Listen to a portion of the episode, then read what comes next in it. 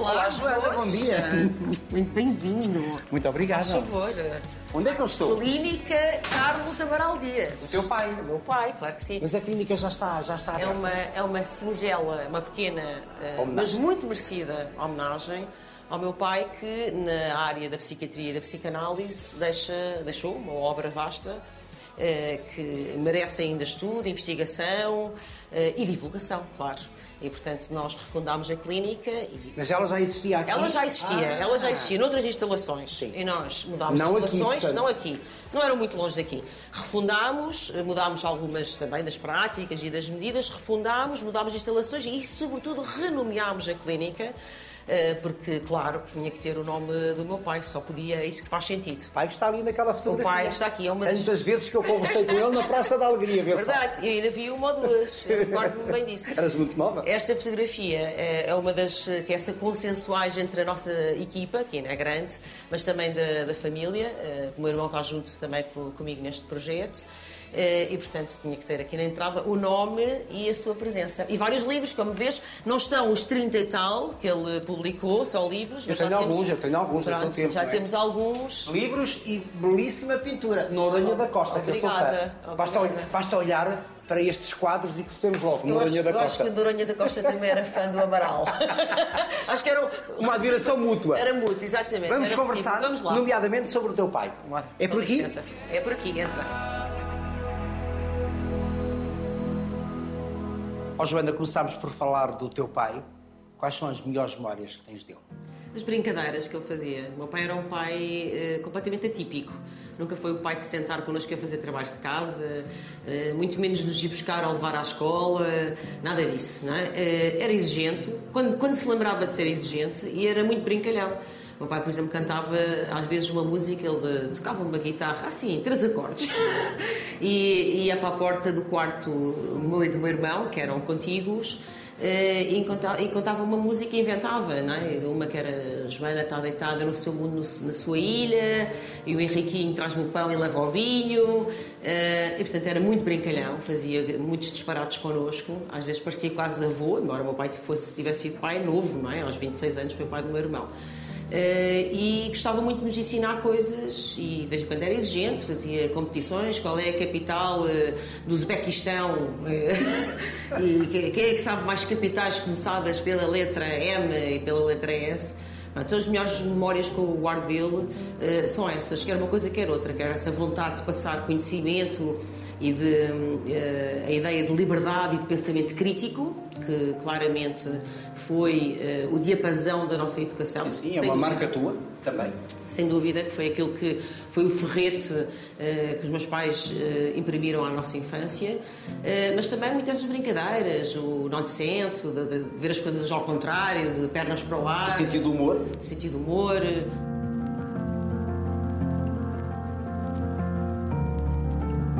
E quando se é mestre em psic- em psicologia como tu, eh, têm-se ferramentas diferentes para lidar com a perda? Sim, bom, é, é, há momentos em que pelo menos essa consciência das fases, é, a noção das etapas que pessoa está a atravessar é diferente, claro. É, mas sofre-se da mesma maneira, não é? Um psicólogo, um psiquiatra, é, a dor mental é, é igual a outra pessoa qualquer. Não é? Mas sabes lidar com essa dor? Ou também, massa. ou também um psicólogo ou uma psicóloga necessita de ajuda por vezes? Não, não precisamos de ajuda. Aliás, uma coisa que as pessoas muitas vezes desconhecem é que nós, para sermos psicoterapeutas, eh, como somos todos aqui nesta clínica, uma das etapas da nossa formação, porventura a mais importante, é sermos todos psicoterapeutizados. Nós temos todos que passar pelo divã antes de termos essa veleidade eh, de prestar auxílio e de analisar outra pessoa que está à nossa frente.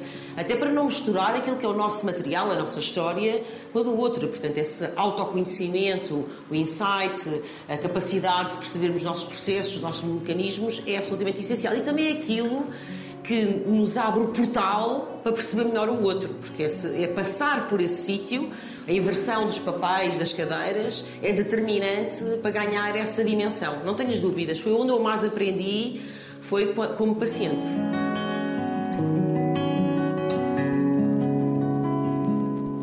Curioso porque eu associo-te sempre a Coimbra e sei que tu nasceste em Luanda. Luanda é apenas a cidade onde nasceste ou a tua geografia sentimental passa necessariamente por Luanda e por África?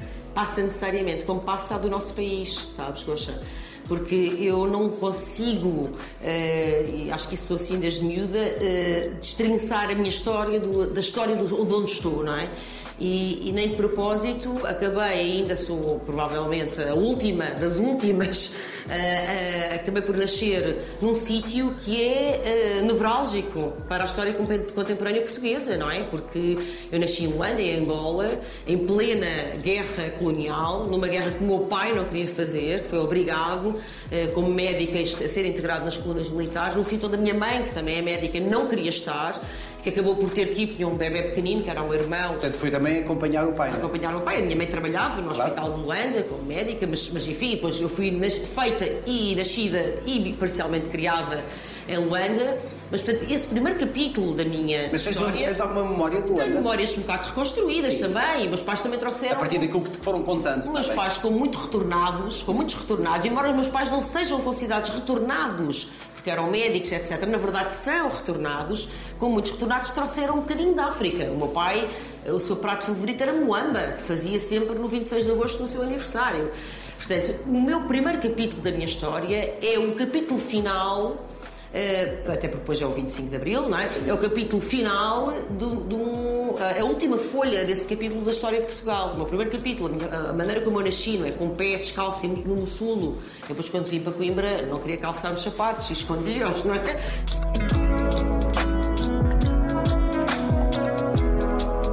Capítulo de facto muito importante na nossa história, e nós falávamos já bocado dos dois um bocadinho antes de começarmos aqui a entrevista, que está ainda muito por metabolizar. Eh, os portugueses. Por exorcizar. Exorcizar, é? catalisar. Eh, não há, de facto, não é, não, é, não é elaborado, não é transformado eh, a, a, a nossa história. O nosso capital sendo que a nossa história é o maior capital que todos nós dispomos, a nossa memória, a nossa experiência, o nosso trajeto. Não há fortuna, não há maior tesouro do que esse e nós somos perdulários até nisso. Portugal. Porquê é que achas que os portugueses, porquê é que achas que o país não faz esse exorcismo da guerra colonial com tudo o que teve de terrível? Nós fizemos também coisas. Nós cometemos atrocidades. Sem dúvida. Porque a guerra é sempre a guerra, Sem não é? Dúvida. Não há vencedores nem vencidos. Eu cresci a ouvir histórias da guerra.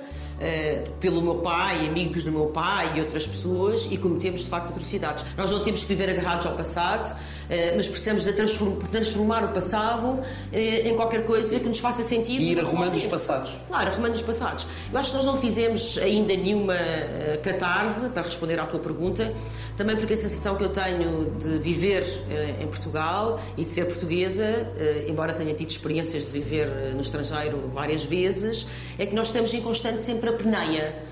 Nós não temos tempo para mais nada porque estamos sempre em modo de sobrevivência. Saltamos de crise em crise, eh, estamos sempre a contar os questões, nunca temos dinheiro para o essencial. Nunca vamos ao fundo das questões. Nunca vamos ao fundo. Ficamos sempre ali. Quem está a peneia, na espuma, na espuma, na espuma. exatamente.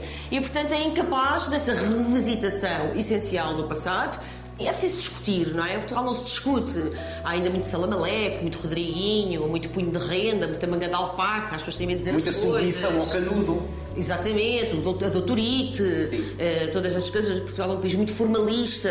Depois, às vezes, tu abres e está lá nada dentro, não é? Tem aquele aparato todo, aquela, aquele protocolo e depois é um vazio, um vazio esmagador, uh, às vezes. Embora eu estou a dizer isto, mas repara eu adoro o meu país. Eu também. Eu amo Portugal. E é aqui que temos que fazer a diferença, eu não é? Nunca quis, nunca quis. Uh, estive com o pé, como estava a dizer, várias vezes fora, mas voltei sempre e nunca quis deixar o meu país. E tinhas saudades do teu país? Tinha muitas saudades. Saudades disto tudo. Olha, já vou dizer. saudades de tudo aquilo que disseste. Saudades desta porra triste, como dizia o Jorge Sena, mas. Mas olha, eu aí sou, sou um bocado básica. E sou mesmo. Senti-me, houve alturas que senti mesmo imigrante, eu tinha saudades de comer bacalhau eh, e, e das, das, das, vezes que estive mesmo fora. Mesmo que levasses para lá, ele não sabe. Ah, não, tem, mesmo. não mesmo paladar. Pois não. não é a mesma coisa. mesmo sendo o mesmo bacalhau. Olha, temos lá está uma das coisas que é um, é um clichê dizer, mas é mesmo verdade. Nós temos uma gastronomia extraordinária. Aliás, na Europa, só, só a gastronomia portuguesa e francesa, para mim, na minha. E a belga? A belga também. Uh, não conheço tão bem. Uh, se calhar sim, mas, uh, mas realmente é ímpar. E portanto, isto para dizer que Portugal é o meu maior desgosto de amor. Ah, isso é maravilhoso. É o meu maior desgosto de amor. Isso quer dizer o quê? O Quer dizer que eu amo profundamente o meu país, mas ele é tão fraquinho, é tão desorganizado, é tão corrupto, é tão trapalhão, é tão perdulário, como eu estava a dizer há pouco, que é preciso muita tolerância, é preciso muito investimento, é preciso ternura eh, e doçura para ver esses defeitos eh, como coisas positivas. Será que é próprio dos latinos? Não, somos diferentes, somos muito muito diferentes. Sabes que eu passo uma grande parte da minha vida hoje em dia, nos últimos eh, 10 anos, ali na Raia, não é? Porque Sim. o Pedro, o meu marido, é de Elvas.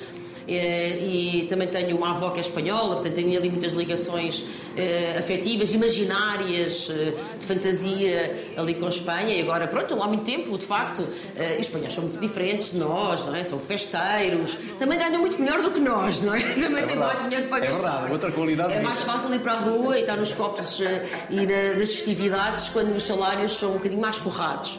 Eh, mas o espírito é diferente. Mesmo quando é para refilar e para protestar, para ir para as manifestações, os espanhóis têm um sangue na guerra pelo na venta que os portugueses não têm. Quer dizer que eu gosto mais dos espanhóis? Não.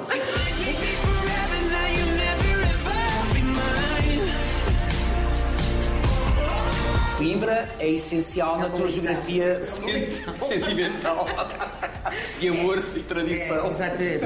É, é assim, claro, é fundamental. Foi na- em Coimbra que eu fui à escola, sempre na escola pública, fui à escola, fiz a faculdade, também na Universidade de Coimbra, eh, lá que eu tenho os meus amigos de infância, de adolescência, eh, o meu namorado de adolescência, eh, grande parte da minha família, do lado da minha mãe, os Nunes Vicente, são quase todos professores da Universidade de Coimbra, uma grande parte daquela prol. Eh, portanto, ali na boa tradição de Coimbra, mas As grandes Coimbra- famílias da burguesia de das Coimbra. grandes famílias de Coimbra. Eu sou uma betinha de Coimbra. Eu sei que és. Vamos deixar de Eu andei contigo ao colo quase. Vamos deixar. A verdade, a verdade é que eu sou a, a betinha de Coimbra, de Celas, não é? Ahm, mas Coimbra. Próximo do mosteiro? Próximo, não, de Celas, Celas ali o bairro ali de Não. Celas, o bairro residencial de Celas. Que é o mosteiro de Que Celas. Que é que não, mas isso é do outro lado.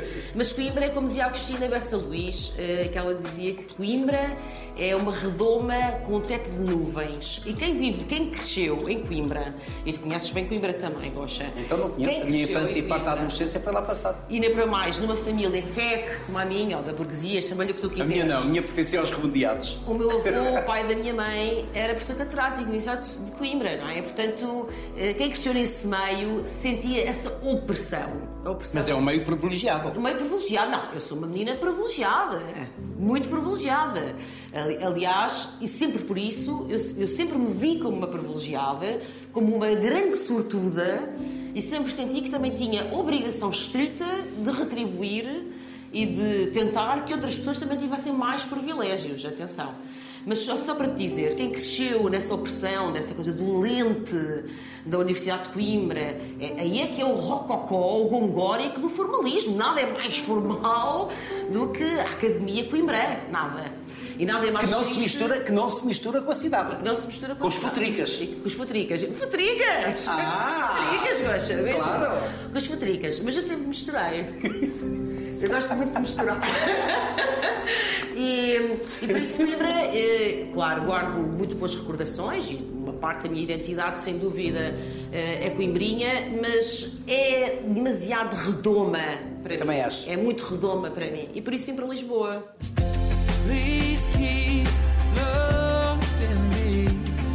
Nascer no seio dessa família, isto também deve ter hum, implicado um sentido de grande responsabilidade perante a família, ou não?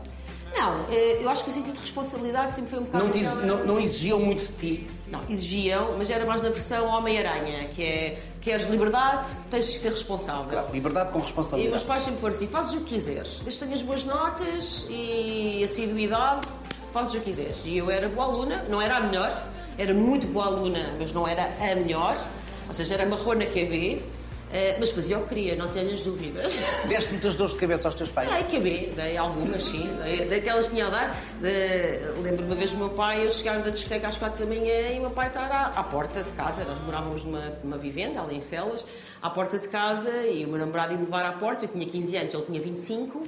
E o meu pai só disse: Menina, tu para casa. E o senhor, cavalheiro, venha aqui falar comigo um pouco. A que é que cheira a infância e a adolescência? Há aqueles cheiros de memória. Olha, cheira a cedros, que havia muitos ali.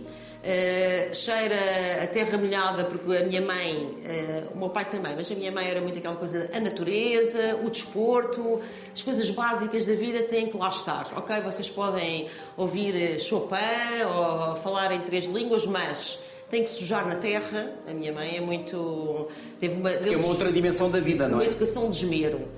A minha mãe é que é, que é da família, diga-se de passagem, não é? Eh, Os, os pais do meu pai foram verdadeiros self-made men, não é? Pessoas que vieram do nada e que fizeram um pequeno império, mas o lado mais, mais queque da família vem do lado da minha mãe. Mas a minha mãe sempre teve essa coisa de o básico não pode faltar. O brincar com outras crianças, o lá está andar pelos campos, ir para a praia. Nós fazíamos, basta dizer isto. Praia da Figueira da Foz. Praia da, Fi- praia da Ah, Qualidade. e, e digo-te já onde é que vocês ficavam, porque os pobres ficavam em Boarcos, nós os remediados ficávamos no meio e vocês na zona do grande casino, do, do grande hotel da Figueira, junto, junto ao, ao relógio. Porque quem construiu esses prédios foi o meu bisavô.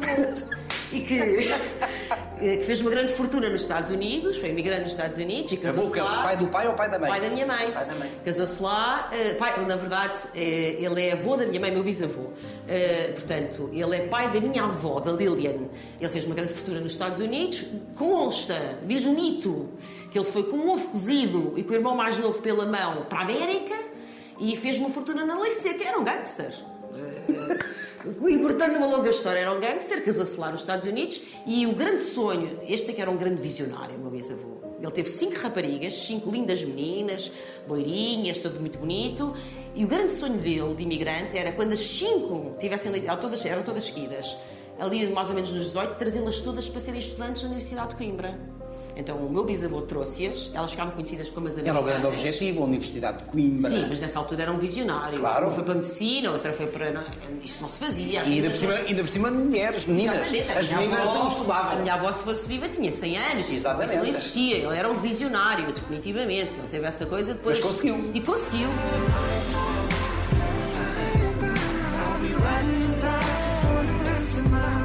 Voltando à Figueira da Foz. E ias em agosto, que era o mês chique. Eu ia, mas ia em julho, em agosto tínhamos para o Algarve, éramos mais chiques ainda. Olha, teres nascido nessa família, eh, a família acaba por te indicar o caminho profissional. Uma vez que tens pais, portanto, eh, eh, com cursos superiores na área da psicanálise, na área da da Psiquiatria. psiquiatria. Sim não. Porque meus pais sempre deixaram lá a fazer aquilo que eu queria, desde que eu correspondesse a um determinado padrão de notas, de rendimento, etc. Então porquê a psicologia? A verdade é que meus pais, os dois psiquiatras e psicanalistas, o pai da minha mãe também era neurologista. Eu sempre ouvi estas histórias de pacientes, de terapias, não é? Eh, Um grande amigo do meu pai, e que é meu mestre, o professor eh, Pio Abreu, Luís Pompeu, já ouviste falar? Sim, Pio claro. Abreu, de certeza, costuma brincar e dizer a primeira palavra da Joana foi Freud. Joana não tinha tirado a espeta. Não foi nem mamãe nem papá.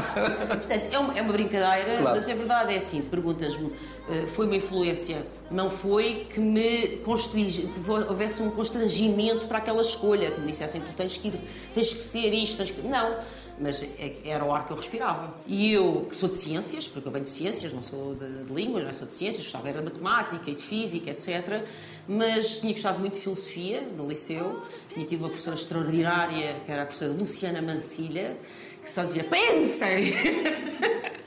E é aquilo que eu me recordo dela. E quando cheguei à psicologia, de facto, havia ali espaço para discutir as coisas, para pensar, para. Era mesmo suposto desafiar-nos eh, o pensamento vigente. E isso é muito interessante. Para mim, continua a ser algo muito atraente, muito cativante. Contudo, alvo de preconceito ainda hoje. Uhum, claro. Eh, embora a saúde mental Está na ordem do dia, agora fala-se muito. que estar um bocadinho mais na moda. Vamos ver com consequências práticas e concretas. Achas que é uma questão de moda?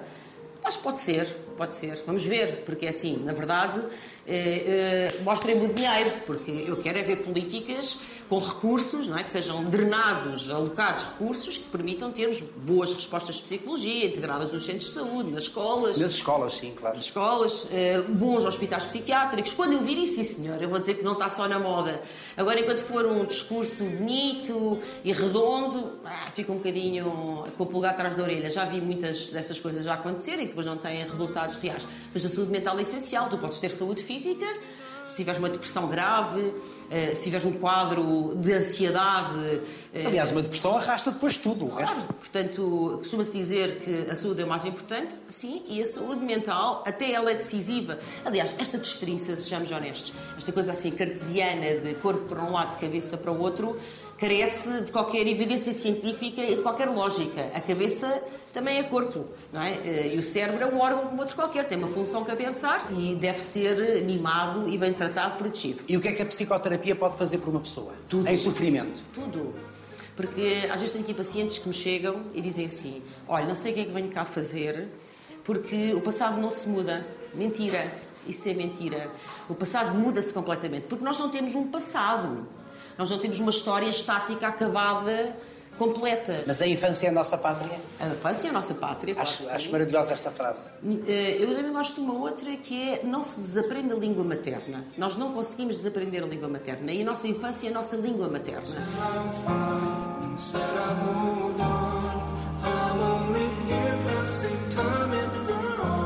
Quando as pessoas dizem isso é o passado, lá vai, lá vai, também há quem diga isso, não é? Noutro, noutro polo oposto.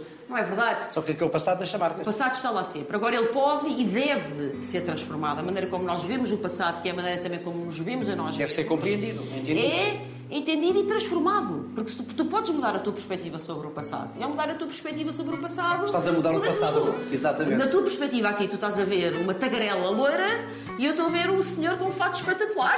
Portanto, a, a perspectiva, na, na verdade, Sim. muda tudo. Muda absolutamente tudo.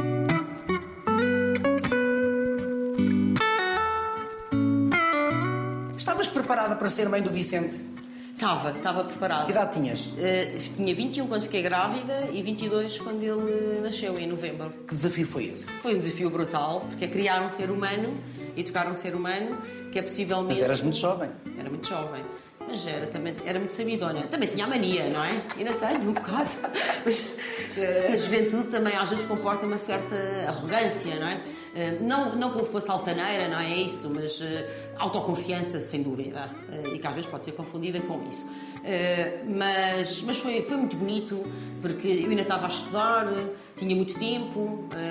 Agora também tentei ter bastante tempo com esta segunda oportunidade, com esta segunda leva. Com a luz e com o início. Exatamente. Mas, mas tinha muito tempo, tinha muita, muita disponibilidade, brinquei muito com ele, fazíamos grandes construções de Lego, fazíamos cidades de Legos inteiras, jogávamos aos Beyblades, eh, tinha muita genica, ainda tenho, imagina, não é? O meu pai costumava dizer, esta aqui não lhe dei café, que ela caiu no caldeirão, não lhe dei em Coca-Cola.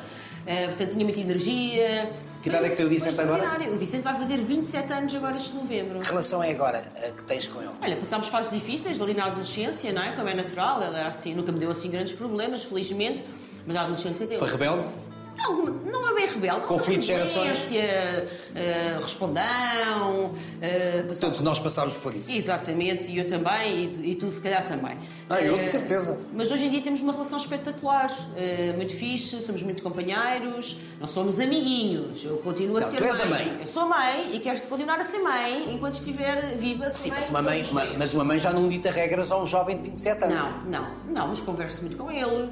Porque a mãe serve para. Os pais servem para balizar, não é? Exato, para balizar. Ele às vezes pede-me conselhos ou opiniões, outras vezes não pede, e eu percebo que ele não pede e também respeito.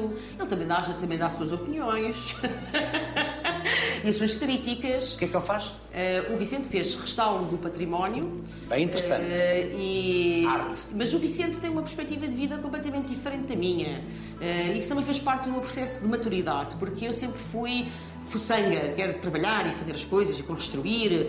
eh, e hoje, mais um dia, temos que pôr mais um, um tijolo. Sabes? E sempre. E o Vicente é mais. O Vicente gosta de viver no campo, não gosta da cidade.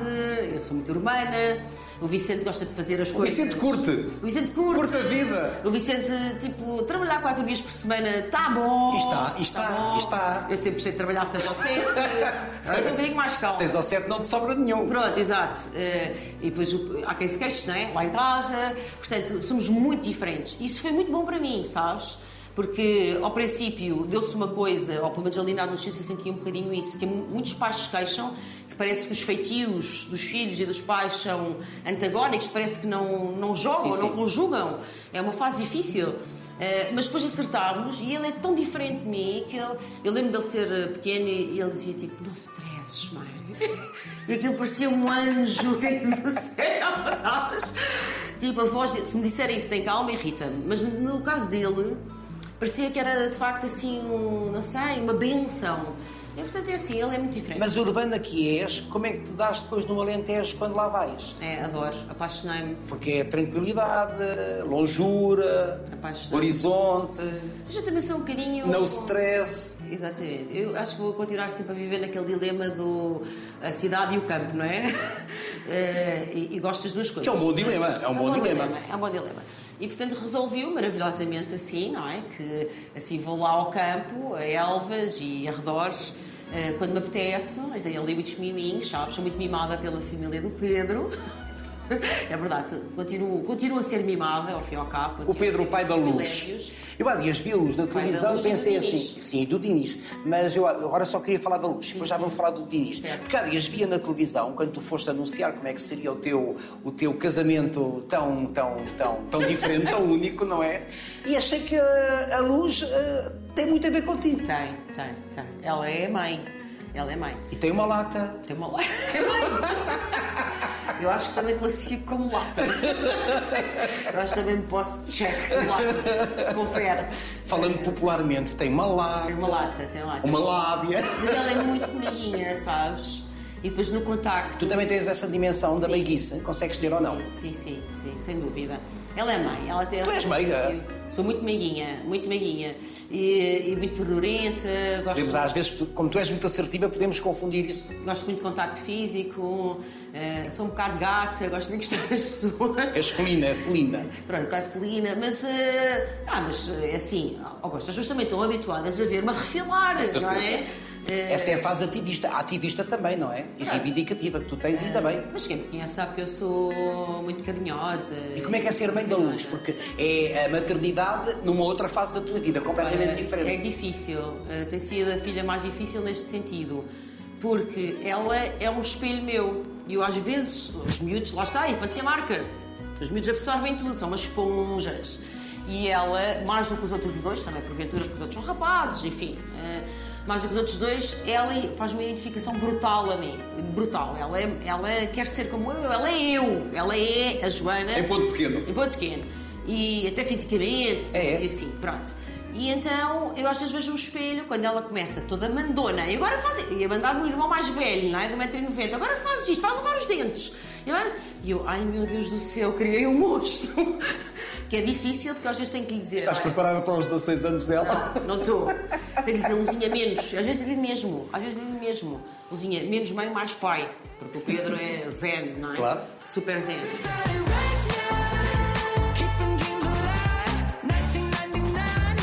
Como disse o Alvin, eh, no, no nosso casamento, a principal característica de- da Joana, hiperativa, e do Pedro, paciente. Portanto, eu às vezes tenho de me dizer à luz, luz, menos mãe. E é, é difícil para mim por isso, porque eu vejo ali uma caricatura, porque ela é uma criança, não é? E às vezes. Que idade é tem ela agora? Tem seis e meio. Vai fazer sete agora no princípio do próximo ano. Ahm, e, e- e quando a vejo com aquela azáfama toda, e aquela, aquele molir, eu assusto-me e penso assim, pá, tenho mesmo que lhe baixar ali um bocadinho o tom, depois fala muito alto, como a peixeira como eu, Ah, e portanto tem sido a mais desafiante nesse sentido, porque eu não quero tirar-lhe simultaneamente essa possibilidade de identificação, porque isso também é estruturante. Claro. Claro que sim, da, da nossa identidade, mas ao mesmo tempo. Tu és um bom modelo.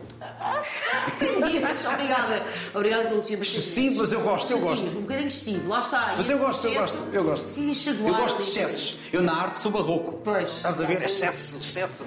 O Diniz. O Diniz é esse, esse filho maravilhoso que entrou por outra via, pela via do coração. É um espetáculo, de início é um espetáculo. Tivemos, lá está, estás a ver, até aí estrelinha, porque eh, pelo menos é assim que eu vivo, é assim que eu vivo. Eu, nós, os Porquê quiseste adotar? Fazia parte dos teus planos adotar? Sim, era uma coisa que eu sempre me fez sentido. Lá está na tal coisa de também temos que dar, temos que participar na nossa sociedade, temos que, eh, que também devolver algo que nos foi entregue do nada, não é? Porque Eu gosto dessa ideia de devolver parte do muito que a vida nos dá. Exatamente, é um privilégio, todos os privilégios que eu tive, porque não também devolver? E sempre achei que tinha estrutura, capacidade material, afetiva, para receber uma criança que não tivesse pais e que não tivesse casa. Eh, e assim foi, esperámos muito tempo, não é? Porque em Portugal é tudo ao retardador. Continua a ser. Continua a ser, esperámos, mas no fim valeu a pena a espera e bateu tudo certo, sabes? Que idade é que ele tem agora? O Diniz agora fez 5, mesmo antes do nosso casa real. Portanto, já está um rapazito, já está todo, todo senhor no senhorias. Também o vi na televisão, com a luzinha. Sim, Ma- mais discreto que a irmã, mas... Com- Convém, não? Dois iguais. Claro. isso Seria era- um tormento. Isso era o que o, o- o meu pai dizia ao Pedro. Dizia, pai, uma Joana, Pedro, mas quando via com a luz, mas duas. Não sei como é que vais aguentar. Mas, olha, E o qual, Diniz... e qual é a relação entre eles dois? É luz, irmãos. luz com o Diniz. É de irmãos, amam-se à segunda, quarta e sexta, odeiam-se à terça, quinta e sábado. Eh, Ao domingo fazem Podem tréguas. viver um sem o outro. Eh, de manhã estou a dizer amo-te, ai, te amo, diz a luz, te amo, ou diz, passava um bocado ao estalo. Eh, são irmãos. Eu também, o meu irmão Henrique tem mais um ano do que eu. eh, também era exatamente assim e somos unha com carne e, e temos grande solidariedade e uma relação muito próxima. Portanto, eles são irmãos de criação. O Vicente, para todos os, efeitos, repara, é filho único, no sentido em que é um filho único de criação. O Vicente tinha 20 anos quando a irmã nasceu, por isso foi criado até ao final da sua adolescência. Sim, como filho adulta, único. Como filho único. Estes não, estes são irmãozinhos. O casamento, o célebre casamento, foi o casamento que tu idealizaste. Nós, nós idealizamos. Foi. Que acabou na piscina. Não, acabou na praia. Acabou na Mas passou pela piscina. Passou pela piscina. Isso foi logo rápido, foi logo ao princípio. Eu passei. Mas também tinhas um vestido de noiva que permitia tudo isso. É, a Nadine fez uma coisa espetacular. Fez um vestido que era. é, não parecia um vestido de noiva, mas tu vias que era um vestido de noiva. Sim. Eh, portanto, não era tradicional, mas via-se que era um vestido de noiva. Era, Era para aí super- 4 ou 5 num. Exatamente, era, era versátil, era a minha cara, era super versátil, leve, mas ao mesmo tempo tinha- era imponente, não é? tinha ali qualquer coisa. Qualquer coisa de teatral. Exatamente, qualquer coisa teatral. Tal como tu. Tal como eu, portanto para mim foi perfeito. Mas eu fui parar à piscina com o vestido ao fim de meia hora de festa. Nem isso, o Pedro meteu-me com o vestidinho da Nadine, com os sapatinhos, tudo dentro d'água. Deu que falar. Deu que falar, re- E deu que falar nas redes sociais. Como é que tu lidas com as redes sociais? Tu às vezes és massacrada nas redes sociais. Faz piada, é isso, não é? Eu acho que isso é- faz parte de ser uma figura pública. Uns amam, outros odeiam, uns criticam, outros louvam. Isso, eu acho que as, as pessoas que estão no espaço público têm que perceber que Faz parte do jogo. Integra, integra, exatamente. Também acho. E não há problema nenhum. Se as pessoas, se as pessoas querem ser figuras públicas, famosas, ou serem políticos, ou dirigentes, ou, ou estrelas, vedetas, para serem amados, bateram na porta errada. E a unanimidade é uma maçadoria, não é? Ser amados em casa, ok? Na, na, na esfera pública é, é isso que acontece. Eu, eu lido bem com isso. Mas tu fazes por isso, por também criar vezes- polémica. Eu sei que vezes gosto de picar. Não é bem criar polémica. Tu gostas de provocar. Eu gosto de provocar. Provocar reação. Provocar. É isso? É provocar. Eu, eu a polémica, eh, depois eh, o fala ou fala barato, isso é, isso é, é Isso não, é muito básico, isso é muito básico. Agora, desafiar algumas convenções Sim. que eu tomo como seródias ou opressoras. Aí já entra o papel também da ativista, não é? Inúteis, claro. É, é tudo junto, é tudo junto. Eu, mais a psicóloga, mais a ativista, demos as mãos. Isso é uma confusão. Entramos num bar, as Isso é uma confusão. E para mim não é nada confuso. Eh, e é isso. Nunca ficas cansada de ti. Eh, eu faço tantas coisas, gosto sempre de é isso. Nem paras para pensar. Eu- eu- sabes, porque eu, além de, de trabalhar muito e de ser muito, ser muito enérgica, eu tomo. eh, tenho uma amiga que diz: a única coisa. Quem te conhece sabe que a única coisa que tu levas a sério é a educação dos teus filhos. Tal como a minha mãe. E realmente eu. E, portanto, e nós levamos às atividades, vou buscá-los, falo com os professores. Tu não te levas a sério. Não, não, não. não E esse é o segredo. Não. Oh, oh, hoje estamos vivos, amanhã estamos mortos. Exatamente. Não, é? isto aqui é uma brevíssima passagem. Não me levo nada a sério. Eh, Eu, eu sei que não vou deixar nem um marca, ou marca, nem uma migalha, não é? Portanto, não me levo nada a sério. Eh, Só estou aqui para ver a bola, para me divertir e, e, sobretudo, para exercitar aquilo que eu tomo como aquilo que eu gosto de fazer. On everyone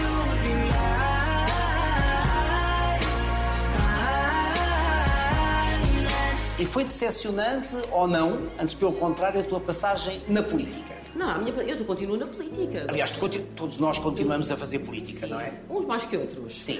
eu faço bastante mesmo assim. Mas estou a falar concretamente Tu do estás a Bloco falar de de política Esquerda. institucional. Sim. Deputada na Assembleia. De política partidária, Exatamente. etc. Não, não, decepcionante só se foi para o Bloco ou para o público. Para mim foi ótimo, foi um crash course, foi um curso intensivo. Aprendeste o quê? Aprendi, muita, já não sou de Direito, portanto sou de Ciências eh, e, e, portanto aprendi muito sobre leis, sobre Direito, foi excelente. Eu adoro aprender, eu gosto muito do papel da aluna, odeio o papel de professor. Odeio, quer dizer, tendo a odiar, não é a minha praia, definitivamente. Gosto muito mais de aprender do que de ensinar. Portanto, foi ótimo para aprender, foi, foi crescimento, foi desenvolvimento, mas definitivamente, e sejamos honestos, eu não nasci para o bando, para, para a manada. Não nasci. Isto é- não, isto não estou a dizer que isto é melhor ou pior que os outros. Eh, eu realmente isso não é a minha estrutura, não é. eh, o- Perde-se a liberdade de pensamento? Perde-se, perde-se, perdes a liberdade de ação, perdes eh, um raio, não é? Um escopo de poderes dizer o que pensas. E eu, isso a mim é contra a minha natureza. Para algumas pessoas isso é difícil, para outras não custa nada e para mim é exatamente contrário àquilo que é a minha estrutura. E portanto, tu podes mudar muitas coisas de uma pessoa, podes mudar a, a massa gorda, a massa magra, mas a estrutura exoesquelética, ali os ossinhos, são aqueles que tu tens e ponto final, não é? E realmente isso é contra o meu, Portanto, contra mulher, o meu family. és uma mulher livre. Ah, eu considero-me bastante livre. Paga-se caro neste país Paga-se. essa, essa liberdade ou não? É assim, lá está. Ainda por cima sendo mulher, Pagas com as críticas, eh, os ódios de estimação, às vezes também és prejudicado profissionalmente, eh, olhado de lado, mas eu não me importo com isso. Aquilo que eu não quero, eu sou disposta a sofrer e a arcar com as consequências. E tenho arcado com algumas delas, não me importa. mas implicar o sofrimento, essas consequências. Às vezes, às vezes, mas aquilo que eu não estou disposta é largar essa liberdade por nada. Não, nem partidos, nem convides, não há nada que me vai fazer prescindir e abdicar daquilo que é mais precioso para mim, que é essa autodeterminação. A minha autodeterminação, eu não estou disposta a claudicar. O que é que não suportas nos outros? Não gosto de hipocrisia. Acho piada ao cinismo, acho piada ao cinismo, ao sarcasmo. cini- Ah, pois, mas isso são coisas que podem ser inteligentes. Sim, o O cinismo. cinismo e o sarcasmo eh, lá está. andam, andam de mãos dadas. Isso, o rompimento de algumas eh, convenções da moral, o rompimento do cinismo. Como Tu, usa, tu usas moral. alguma vez o cinismo e o Às sarcasmo? vezes. Sim, eu, sou mais, eu sou mais abertalhada. Eu não acho é? que és mais sarcástica do que Sim, cínica. sou um bocado abertalhada. Eu, eu, eu não sou muito sofisticada, não é? Eh, Não sou uma pessoa muito complexa, não é? As pessoas perguntam, ai, como é que é em casa? Isto que vê é aquilo que leva. Eu em casa sou exatamente igual. Portanto, eu não sou uma pessoa muito. eh, não sou uma pessoa muito barroca, sou uma pessoa muito básica, eh, mas acho piada a quem consegue ter essa coisa do cinismo. Há hipocrisia, que é a pessoa advogar o contrário daquilo que pratica, não é? O bem prega feito mais. Nós vivemos numa sociedade hipócrita, muito hipócrita. hipócrita. Profundamente. É. Nevralgicamente hipócrita. E digo-te, lá voltando ao nosso grande desgosto de amor, eu não conheço nenhuma outra tão hipócrita como a portuguesa. Porque Mas é a todos os níveis. a todos os níveis. Eh, portanto, desde as cúpulas, Sim. desde as elites, até às classes mais eh, precárias, mais desfavorecidas, desde os meios eh, artísticos, que deviam ser, de facto, eles mesmo, por natureza, perigosos, irreverentes, e que são tão penteadinhos e domesticados. Eh, aliás, vê-se com isto da Covid, o penteadinho que são. Bom, portanto, hipocrisia reinante em Portugal, sem dúvida alguma. Isso é uma das coisas que eu gosto de atacar. Uh, acho piada. Vou levar na- no totice com isso? Vou. E vais, e vais mudar o estado das Não coisas? quero saber. Não, não vou, porque eu sou só uma migalha. Mas é isso. Mas o meu ímpeto, a minha vontade de ir lá e agitar, despentear aquilo tudo e de agitar, e eu gosto de fazer isso. Portanto, deixem-me fazer isso. Porquê é que não vão me deixar fazer isso? Se eu estou disposta, lá está, a pagar a fatura no fim, ah, vou fazer isso. Outro dos seus meios é a escrita, também és escritora, tens vários livros publicados. Sete. Parabéns, sete. Parabéns Obrigada. por um que tem muito a ver com as cheias dos anos 70, que a censura ah, não, fez com que não se soubesse a dimensão trágica ah, e as milhares de pessoas que morreram. É incrível. Não é? Ah, atenção, que é, como diz o subtítulo desse meu livro, O Dilúvio Sem Deus, porque é cheias de 1967, foi a grande tragédia portuguesa, morreram mil pessoas numa noite. Mil pessoas numa noite. Mil pessoas numa só noite, fora o resto. É a grande tragédia que a ditadura escondeu e que a democracia esqueceu.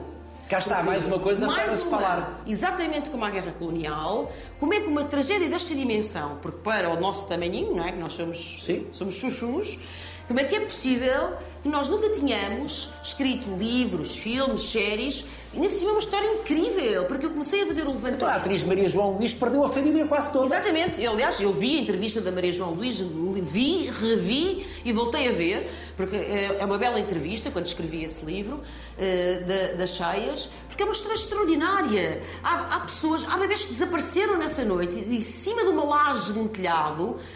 Esse é que é o verdadeiro bebê milagre, para ser encontrado, desapareceu. Eram, ah, aquilo era um aluvião, eram ondas gigantes, o Tejo transbordou até aqui, na, na- na- nas zonas, nas zonas Tejo mais altas da vidas, vidas, milhares de vidas. devorou. Sim. O Tejo vinha com uma fome. E a imprensa falou em centenas, a poucas centenas. É verdade, milhares. E, e- e o que mais me impressiona não é, não é, de facto, a ditadura ter escondido isso, Goxa. Porque a ditadura escondeu isso, porque a censura era isso mesmo que a Era a ditadura arma da fazia, ditadura. Mudava o passado, ela mudou o passado de vez. A ditadura conseguiu mudar o passado. Porquê? Onde é que estão as 6 de 1977? Quem fala delas? A ditadura conseguiu mudá-las. Mudou o passado, a história é isso, é aquilo que nós escrevemos sobre a história, não é o facto. Exatamente. Portanto, aquilo que é mais impressivo ainda não é só a ditadura ter conseguido mudar o nosso passado, e aí nota-se, mas como é a democracia ter esquecido estes pobres todos. Sabes que houve velórios, fossas é, eh, comuns para Valas quase. Claro, claro, quase fossas. Eu usei a palavra fossas mesmo de propósito. Quase para despejar os cadáveres, quase como se fossem em galo. Coisa indigna. Hã? Sabes que, não houve ainda ninguém que se dedicasse a ir fazer o levantamento e tem que ser um a um Claro. em todos os cemitérios. Não há um historiador digno desse trabalho que é só de louvar. O teu último livro tem a ver com psicopatas. Certo? É uma trilogia, já. Este é o segundo. Este é o segundo, Psicopatas Portugueses. Um saiu há dois anos, agora saiu este, eh, que é Temos um bom manancial de psicopatas. incrível, é absolutamente incrível, ainda mais vasto e mais impressionante do que aquilo que eu pensava quando me dispus a fazer este trabalho. Eh, portanto, nós temos dos grandes criminosos do mundo inteiro. Temos o Barbosa, o, o Edgar Hoover, que dirige o FBI durante 40 e tal anos, dizia que era o maior psicopata que ele já tinha conhecido. Temos a maior homicida de bebés do mundo, a Luísa de Jesus, que matou 30 e tal bebés pequeninos. Portanto, temos casos absolutamente incríveis. A mente de um psicopata desafia-te. Desafia, claro que sim, desafia. Todas as mentes me desafiam, mas convém dizer que a doença mental, ao contrário do que algumas pessoas pensam e ao contrário do que alguma cultura popular passa, não é da ordem do crescimento, não é da ordem da inteligência, é da ordem do empobrecimento. Quem está eh, doente, eh, psicologicamente, a, a vida afunila, vê as coisas num túnel. Um psicopata, um serial killer, eh, um assassino em série, só pensa naquilo, só vê aquilo, deita-se com aquilo, acorda com aquilo, eh, está de manhã, à tarde e à noite. E nesse sentido, tu. Isso é pobre, tu não é rico. desculpas ou entendes o psicopata? Não, eu não desculpo ninguém que cometa um crime. Nem de colarinho branco, eh, nem sanguinário. Faltava. Procuras entender o Não, comportamento. Eu, eu entendo e explico ao leitor nestes psicopatas portugueses para que eles possam fazer essa viagem, uma viagem acompanhada. Eh, É um bocadinho entrar num daqueles escape room, não é? Eu dou a mão ao leitor e agora vamos entrar aqui num sítio muito aterrador, mas eu mostro Muito escuro. as divisões. Muito escuro, muito sujo. Ó Joana, tu há pouco dizias-me que esta vida é uma passagem e que tu não és mais do que uma migalha. Tu acreditas em alguma coisa? Não, não acredito em nada. Sou, eu não tive uma educação católica, os meus pais não são católicos, eu nem sequer sou batizada. Portanto, isto é o quê? Isto é Isto isto. acaba. Isto é a vida, isto é uma oportunidade excelsa, única, singular, magnífica e por isso é que eu não abdico da minha liberdade e de fazer aquilo que me dá na gana. E que tantos desperdiçam. E que isso é que é uma dor para mim. Ver que tantas pessoas, em nome de coisas como as tais tradições, ou que os outros pensam, ou que os outros esperam, ou que os outros dizem, eh, ou com medos, cheios de receios, atoladas em pânicos, acabam por eh, jogar borda fora A vida. desistir. Por isso, ela é tão preciosa porque ela é única. É agora, é só aqui e agora, gosto. Só então nada. E portanto é preciso mesmo ir lá e pegar o touro. Também por isso é que tu Pelos vives. cornos. Também por isso é que tu vives a mil. Aproveitar tudo. Depois para aproveitar tudo. Mas depois também é preciso parar de vez em quando para saborear. Isso é que eu tenho mais dificuldades. Isso é que eu digo à luz. Mastiga devagar. Obrigado, Joana. Não, foi um gosto. Obrigada. Não, o gosto é meu. O gosto é meu. Obrigada.